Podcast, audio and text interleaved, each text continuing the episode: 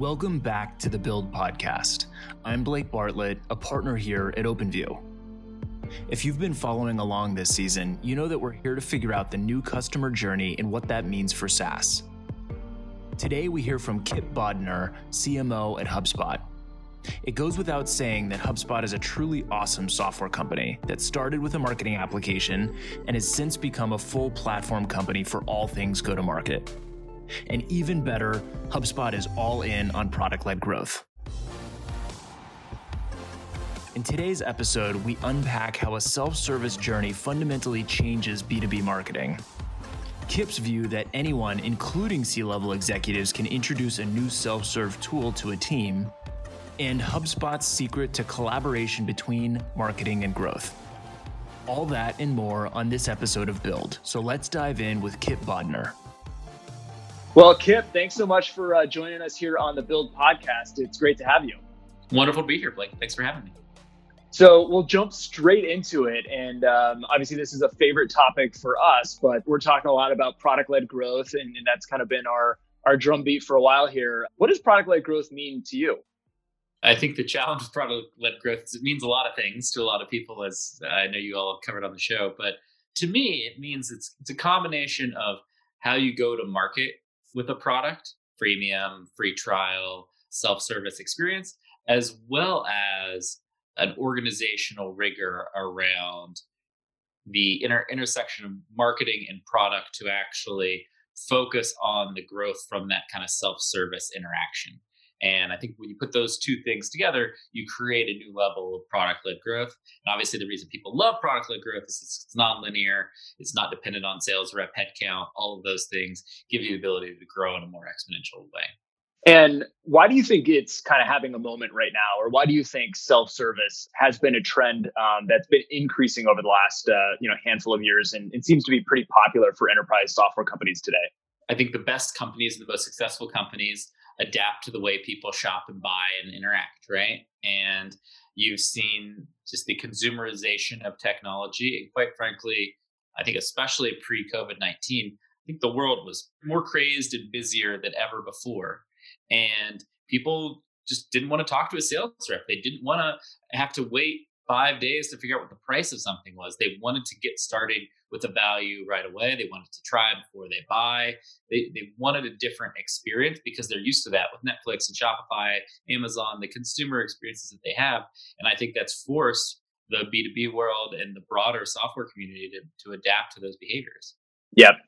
I'd say I also see it that there's kind of a defensive element to it where you could see one one of two things happening. On the one hand, um, you could be trying to call in as a salesperson to target an account. Maybe you've been building a relationship with them for a while, and finally it's come to that time where they're ready to give you some budget. But uh oh, guess what? There's already 20 users of your competitor's product inside the four walls of that company, and then they ended up winning uh, the deal because there's already buy-in internally. Uh, even though you had a great relationship with that executive, you know somebody beat you to the punch by sort of coming in the side window, so to speak, or the back door. Or you could say, like, I already got that account and then I churned the account because, you know, all the users adopted this new thing that was kind of from my competitors. You know, it's, it's at least kind of a, a hunch that I have, but do you think that there's kind of something to, to that side of things as well, which is people kind of, it's fool me once uh, sort of deal? Yeah. I mean, look, we used to live in a relationship based economy. Now we live in a value based economy. Whoever's going to provide the most value to the, to the person they're trying to connect with is going to win.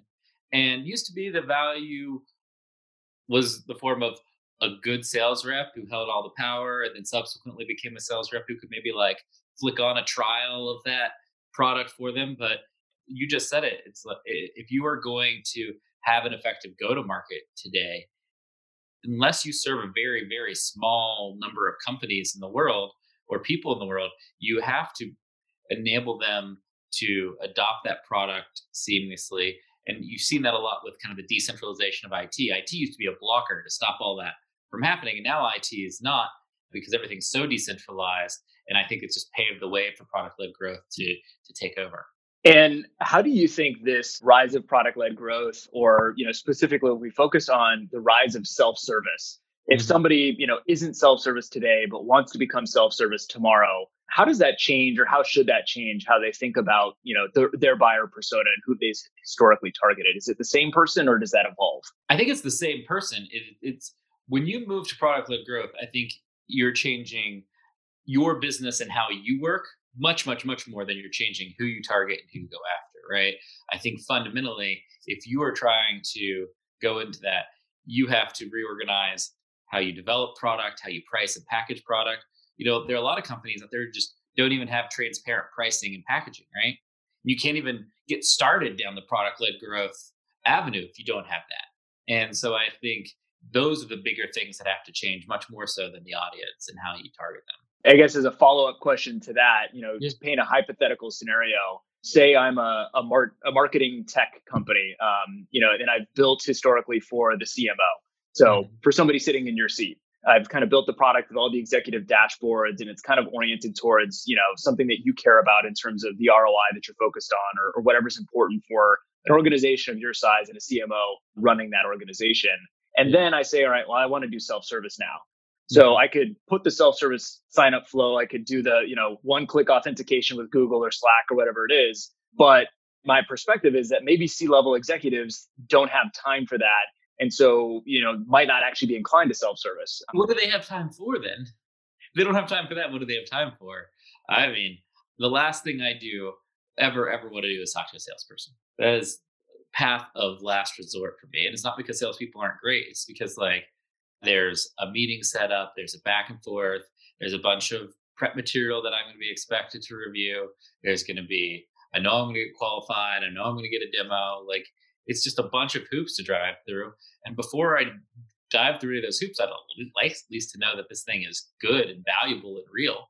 Yeah. So I think it works for, I think it works for any level of the organization. I think one of the core mistakes of product led growth is people tie it too closely to the models like Dropbox and Evernote and a lot of the early pioneers in that space adopted, which I just don't think are representative of where the market's grown and matured to today. Yep. Do you see kind of C level oriented products that take this path and that end up in the, the hands of a CMO or, or a CFO or something like that through self service? Because that could obviously apply to individual tools. If I you know, if I want to get Calendly and I'm a CMO, that gives me just as much value as if I'm an individual contributor. But totally. you know, if I'm thinking about more of an executive oriented product for my marketing organization, I, I, think products that are only focused on the executive level aren't good products. Is I think part of my like I think you just have a far too narrow product focus and business model to actually be successful. I think everybody needs to do similar things in every department what I need to do as a marketing leader is not that dissimilar from what anybody else on my team needs to do.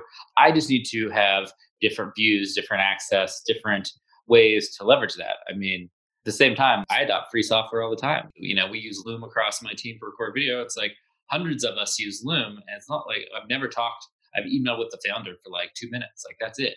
And I think that is the way that people moving forward are going to continue to shop and buy and adopt. Got it. So do you, you effectively see it as more democratized in the sense that you personally could be the person at HubSpot who discovers and finds Loom and brings it into the organization? Or a younger social media manager who's maybe 25, like could also be the person who finds Loom and brings it into the organization. But it actually doesn't matter. Anybody can find it and start spreading it, and everybody kind of behaves similarly when they find a tool that they find to be valuable. That's my hypothesis and the experience that I've seen. I think anybody who is trying to argue against that just doesn't have an effective business model and product market fit, is my firm belief. So the mindset that, you know, a CMO, or I keep using that because you are a CMO, but t- say a CFO. CFO is too busy, is in too many meetings, is too concerned about the budget and the board meeting that's coming up to self-service, you know, for Loom, and they already got an mm-hmm. EA, so they don't need Calendly, and they hate Slack because you know they've been using Outlook for three decades or that kind of a deal. That's perhaps a wrong way to think about it because at the end of the day, you find something that's valuable to you, you're going to adopt it, and you always have time to sort of solve your own pain. Yeah, I think there's flaws abound in, in that kind of logic, right? Kate, our CFO, she's in the thick of it for a very successful publicly traded company. I would gather a guess that there is something that she has gone and looking for, probably multiple things she's gone looking for. And I think she would very happily go and adopt that. I think anybody, we're all just trying to solve the problems the best we can, the fastest way we can. Now, how does this shift to self serve and the rise of product led growth? How does it change how SaaS companies should think about marketing? I think it is a game changer for how you have to think about marketing, right? Because once you have a product led growth model, you have one of the two best marketing levers in the world, right? There are two, only really two things that matter in marketing free and scarce, right? If you're in terms of offering something, and if you have product led growth, assuming you have some type of free offering, free trial, free something, you have free at your disposal. And so I think if you're thinking about marketing, the biggest successes you've seen in product led growth is because people have taken that free value they have in that product and then they've extended it really broadly to drive real growth. I think kudos to the folks at Canva. I think they've probably done this better than anybody. Hundreds of thousands of people signing up to that product every day based on like a really rich, localized SEO strategy that just fundamentally wouldn't be possible without a free product offering, product led growth, and all the work that they're doing. So, what are some of the specific changes that that happened? What was tried and true in the last five to ten years that sort of doesn't really work now because of self serve or product led growth? Yes, if you think about before software, you had marketing that was selling a dream or a promise, largely brand marketing. And then you moved into kind of some field marketing events, that that type of world. And then software and inbound marketing came along and we offer the promise of content and we came much closer to the value proposition of the product, but we're still disconnected. Still had to go from like learning about something, taking action on something. And you were trying to take an action on something that was you had to talk to a rep about like there was, there was like a real process around that. And product led growth is kind of the last stage of that evolution where it's like okay great. Now we have something we can be much more direct in our offering of. We can get people to value really quickly and we can wrap that value with education with brand with experience, whatever marketing strategy you think is the best fit for the product and the market you're offering, you can do that now instead of trying to like shoehorn, oh, our product's kind of hard to use and our sales team only talk to these people, but I'm still going to do this big broad uh, brand marketing push. It just it's not going to fly today. You have to just be much more thoughtful, much more analytical, much more pragmatic about the marketing you're going to do today. Yeah. Now, I've heard some people have the perspective that, you know, marketing today, because of the rise of product led growth and self serve, B2B marketing today can look more like consumer marketing than it has historically. And so, you know, there's lessons to be learned from Spotify or from mm-hmm. Netflix, perhaps more so than there are lessons to be learned from NetSuite and Salesforce and Marketo, which was, you know, kind of fundamentally built in a different era. And so you should be thinking about tactics and a playbook, and then probably also a team that might have more consumer DNA and thinks about those individual end users rather than the sort of top down executive buyer journey and, and kind of how do they make a considered purchase over time. You think there's any sort of water in that or? Uh, there's water to part of it. Here's the secret of product led growth. This is what happens. Every company takes a freemium product to market. If they are successful, they have product market fit, they find cost effective distribution, they get adoption and they get customers. And then the next thing they want to do is raise the ASP of those customers because that's their next lever for growth, which means that they almost all inevitably end up moving up market. When they move up market, they need all that stuff you talked about the PR, the decision maker, the thought leadership that comes involved in a more up market, more enterprise buying process. What happens is you just come to that way, way later.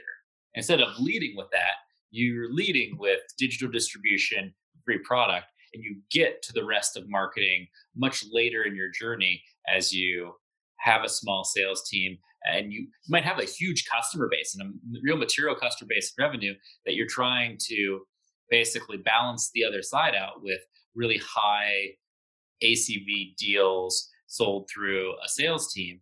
And there's different marketing for those two go to market motions and you kind of have to have a team that can do both.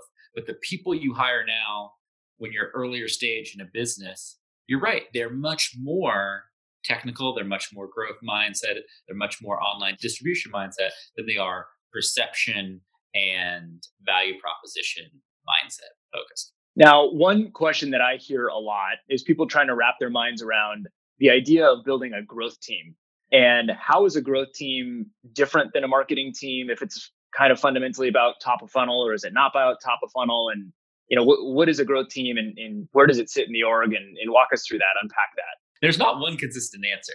that I found. If you found a consistent answer, let me know. I think it comes down to kind of what you just talked about, right? What is it that that team is focused on?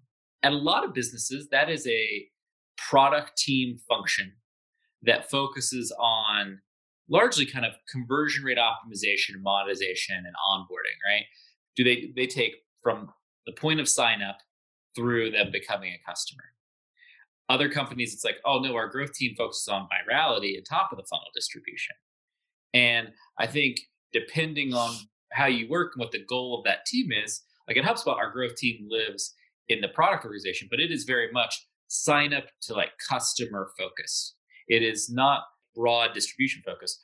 We at marketing partner with them to do the broad distribution. We say, oh, if we have this feature in free, we can do th- this program, we can get this distribution, and we work together to basically figure out what the monetization looks like there. I don't care where your growth team lives. If you're doing product led growth, the only way it's going to be successful is if you have the right alignment between your marketing team and your product team. So it sounds like it's earlier in the buyer's journey. It could be top of funnel if you have a viral loop or something yeah. like that, or if you know growth sits closer to marketing or perhaps in marketing. But yeah. it sounds like there, there's more folks that are starting to center around it being from sign up to conversion and, and all of those steps uh, in between. And what is growth marketing? That's a term that's popular these days. I'm not really sure what growth marketing is. I feel like it's been used off and on over the years. I've always thought about growth marketing as just good marketing. What marketing isn't about growth? It's bad marketing, I guess. So when I think about growth marketing, I think about what really comes to mind is arbitrage. Like how do you find a unfair point of leverage in between the product and go to market you have and the audience you're trying to serve? and how do you take advantage of that and not only how do you take advantage of it but how do you scale that to significant heights to make that happen and if somebody says growth marketing to me that's what i think of it as i think a lot of people think of it as conversion rate optimization a bunch of things i think of it really as just all marketing is growth marketing and it's kind of a moot term in my world got it so it's kind of a, it could be a moot term or it could be a nebulous term, and you know you, you can apply it where you want. But the important part is, are you doing the functions? Does somebody handle top of funnel? Does somebody ha- handle the handoff then to sign up and the initial parts of the customer journey to conversion? Makes sense.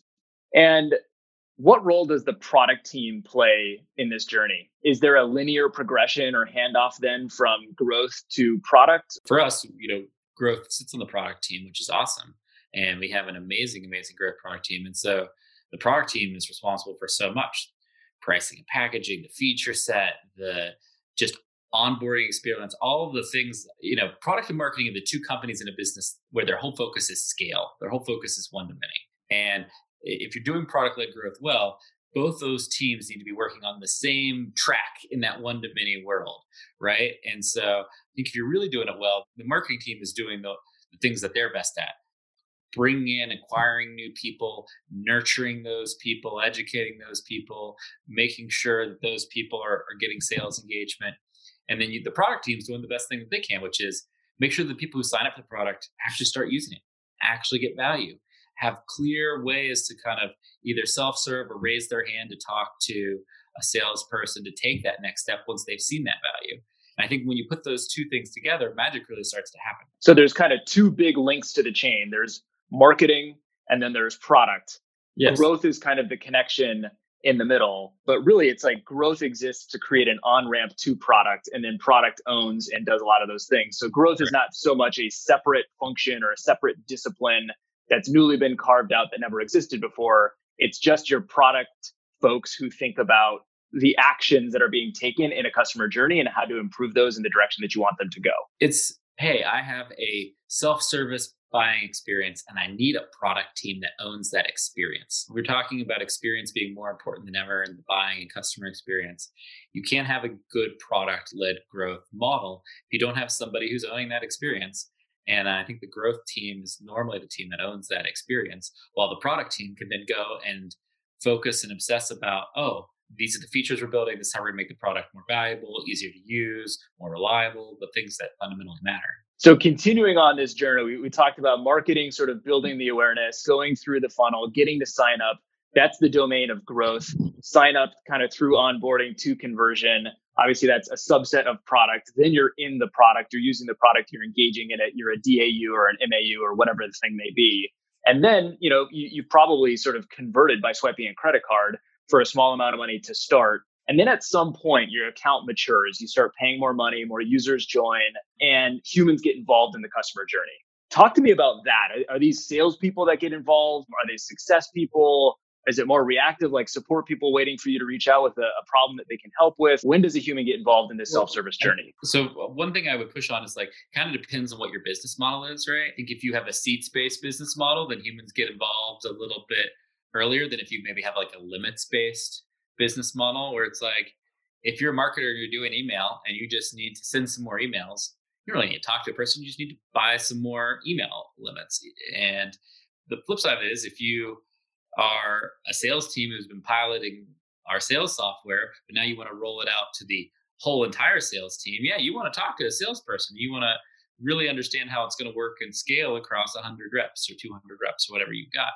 And so, from that perspective, what you think about is understanding what the different motions are. And I think if you have a product led go to market motion, there are a couple of ways you interact. The first way you interact is in app chat. You basically have people who are there who I think come much more from like the customer service support side of thing, who can kind of walk this fine dance between helping somebody who's maybe using your entry level product answer a quick question, but also identify that they have a lot more potential and tee up an opportunity that might get passed to a, a sales rep. And then I think you also have to give people who have used the product and know what they want the, the, more direct line to a sales rep. And what we have seen there is what we call a product qualified leads, where it's like, oh, well, I've hit this limit, or actually, I want access to this dashboard, but I want to make this a bigger decision. Let me request to talk to somebody or book a meeting with that person, take that next action to do that immediately. And I think those are kind of the key interactions. I think for the chat interaction, having somebody from more of a support CS background is more important. And then I think you have to identify the core moments and touch points in the go to market experience that are much more sales related, sales driven. You know, it's not about somebody expanding what they're currently doing, it's about them doing this bigger net new thing and they really need some additional human help and guidance to pull that off. Now, something you mentioned there that was interesting was that first person who may engage with an account on a human to human basis might do it through in app chat and might look like somebody who has more of a support or a CX kind of background. Mm-hmm. So, how does that compare to the role of the SDR and what that role has been playing for the last decade or so? Is this the new SDR or do SDRs play a different role? I think it depends on what your business model is, right? You can have a product led go to market and still do outbound and still need SDRs and have those aspects to your business. But I think what you would see and what I think we've seen and everybody that I've talked to has seen is that your chat reps are way more productive than your SDRs. So you are basically want to maximize the investment on those reps, then think about starting funding SDR efforts versus the other way around. Everybody's got their growth goals. They may be capacity constrained and users coming in and they want to do SDRs for big enterprise target account reach. That's great. What I think ultimately matters is that I think the folks who graduate from support then into chat rep and then become a sales rep are some of your best sales reps. They know your product well, they know your customer well, they're set up extremely well to be really successful, high high performing reps much sooner than I think others would be. And what are those chat reps called? Is there a, you know, is it just called SDR or is there a new name for it? I don't think there's like a great industry term for them. Like we just call them user chat agents. Like, oh, they're chatting with our users, but they're really they're kind of branded by the engagement channel and their expertise more than than anything else. But you're you're still measuring those folks on outcome in terms of the deals they're able to to generate by passing passing folks along. So someone like a user chat rep, their day to day and what they're doing, how they're engaging with the user or the customer is different than uh, the role or the nature of an SDR position. But some of what they're looking for is in the SDR world, you're looking to to book that demo that mm-hmm. hopefully becomes a you know an SQL or an SAL. In this case, you're thinking about something that's less about the demo and it's more about whatever that next stage of the customer journey is. That's what they're teeing up. This is the whole nutshell of product led growth, right? It is just a way better experience for somebody to try something, get value, get a very helpful interaction that leads them to do more, that increases their need to potentially invest more in the product and then go on a journey to talk to somebody, than getting cold called a bunch of times, getting a bunch of cold emails, and finally saying like, "Oh, okay, maybe I'm making an evaluation decision. I'll reply back to the CBL and start to understand what this company is." It just shows you how much better the product-led growth experience is. And do these user chat reps do they sit in success? Do they sit in sales elsewhere? I think they can sit anywhere. For us, they sit in sales. I think if you're running an effective go to market, you want everybody to have their incentives aligned. And so if their incentives are like setting meetings for salespeople, then having them work in sales, I think makes a ton of sense. And what is the role of success in this self serve product led journey? I think you want it to be as little as possible. You know, I think that the, one of the promises of product led growth is that you need much less customer success because the product handles a lot of the the usability and you know the more customer success you need the more usability challenge and complexity you have as a product. And so hopefully very little. For us they come along when a person has become a customer of a more advanced product that really needs more detailed like setup onboarding regular like engagement to make sure that they're using the breadth of everything they have and they're using it correctly. But i think it largely depends on the type of product that you're you're taking to market. Okay so less involved because hopefully you have a self-service product that doesn't need configuration and implementation and setup um, and some of that sort of i will do the onboarding for you work that some success organizations have done mm-hmm. but the other aspect of now that you have adopted now that you have been set up uh, i want you to continue to be successful that still is a role that they play and then there are some if it's a, a larger or more complex perhaps enterprise deployment or something like that they can still play that onboarding traditional role um, but that's more the exception than it is the the rule. Correct. Got it. And what role does support play in this whole mix? Different than traditional support, or is support kind of largely unaffected by this? If you have a big user base, support you don't want support costs going your way. You say support, I think community, right? You how do you have the your free user community support each other with effective answers to common questions. Basically, how do you have scalable knowledge base and community to support your product led growth? I think putting hard support cost against a freemium business model is just a really tough proposition. What about for once customers convert? Does support play a role there? I think support and CS are very similar. That as customers pay more and start adopting more, they need more help. The help comes through in the lens of support and CS. So if it's still individual users that are free, perhaps converted, but you know, on an individual swipe credit card basis, so small dollars, then the goal there is to to offset that or to sort of defray that to community or to user-based support or to chatbots or to something something that is effectively self-serve.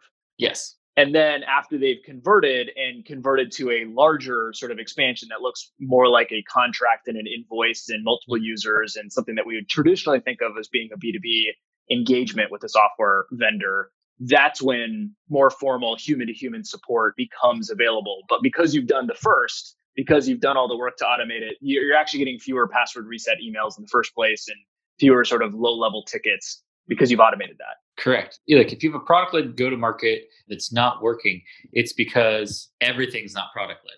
You know, oh, my sales interactions are not led through chat or product qualified leads, or I'm still using manual support and CS for these free and low end users. And so my unit economics are horrible, or my marketing is not integrated. So I've got this great freemium go to market, but nobody's using it. If you're going to do product led, growth and you're going to do product led go to market, it's got to be sales, marketing, CS, and product aligned on the strategy, executing the same strategy. Now, zooming out from all of that, one question that I get a lot is who owns the number?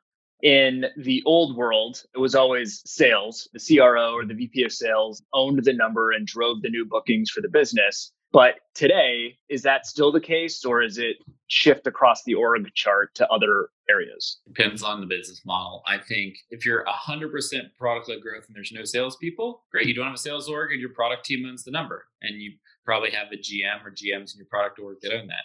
If you have sales reps that contribute a material amount of revenue, then the number probably goes to sales and is owned by sales, but with a very clear subset of goals to the product and marketing organization, which the latter I think is the reality for most businesses. I know that it depends kind of case by case, but does that end up being that the majority of the the number and its ownership shifts away from sales and it's kind of like a third in marketing, a third in growth or product and a third in sales or does it still stay largely concentrated in the sales team? No, I think the sales team owns the number, but there are inputs to that number that everybody owns, right? So marketing team owns getting user signups, getting uh, people to raise their hand through automation. The sales, the product team owns e-commerce revenue and in-chat revenue, like whatever that may be, whatever you decide, they all roll up to the overall revenue number and it's kind of owned jointly across those three teams. So it's whoever owns that specific conversion owns that number, which which stands to reason.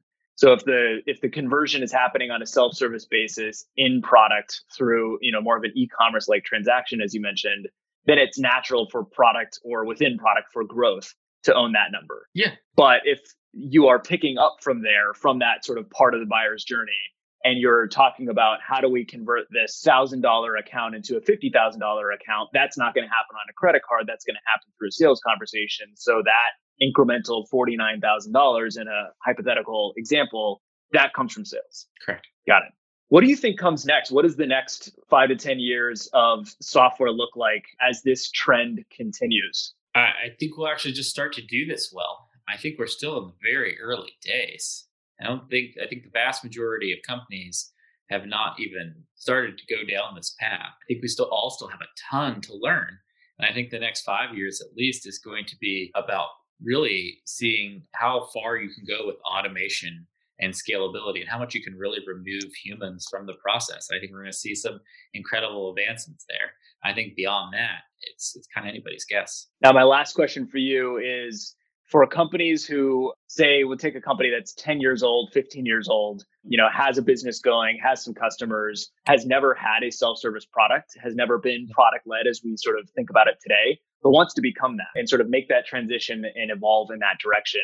What's the biggest piece of advice or gotcha that they should be mindful of in that transition? The gotcha there is that the antibodies are going to reject, right? Like everybody in your organization is used to doing it a different way. You're telling them, no, we're going to do it very differently. I think you have to kind of carve it out, put dedicated people on it until it's big enough that the antibodies can't reject it and can't force it out and it becomes your business and then you kind of merge everything back together so separate it out almost create a you know a separate not even like you are a small team doing this but startup with a startup kind of idea yeah with exactly. their mission is to you know reinvent what we do uh, or in some ways maybe even you know uh, put us out of business uh, for the way that we used to do it right and, exactly. and reinvent the company correct Awesome. Well, this is super helpful, Kip. Uh, it helps us definitely understand this new buyer's journey. It starts with a user and eventually turns into this uh, larger conversion. And I think there's a lot of questions flowing around here, and you've certainly given me a lot of clarity in it. So appreciate you taking the time, and this has been a great conversation. Awesome. Thanks for having me, Blake. Appreciate it.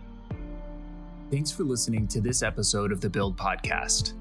If you liked what you've heard, leave us a review on Apple Podcasts and make sure to subscribe so that you don't miss an episode. Follow me, Blake Bartlett, on LinkedIn for daily product led growth content and to let me know what you think about the show. Join me this season on Build as we figure out the new customer journey and what comes next in product led growth. One thing is for sure all of us in the product led community are in this together. Take care, everyone, and I'll see you next time here on Build.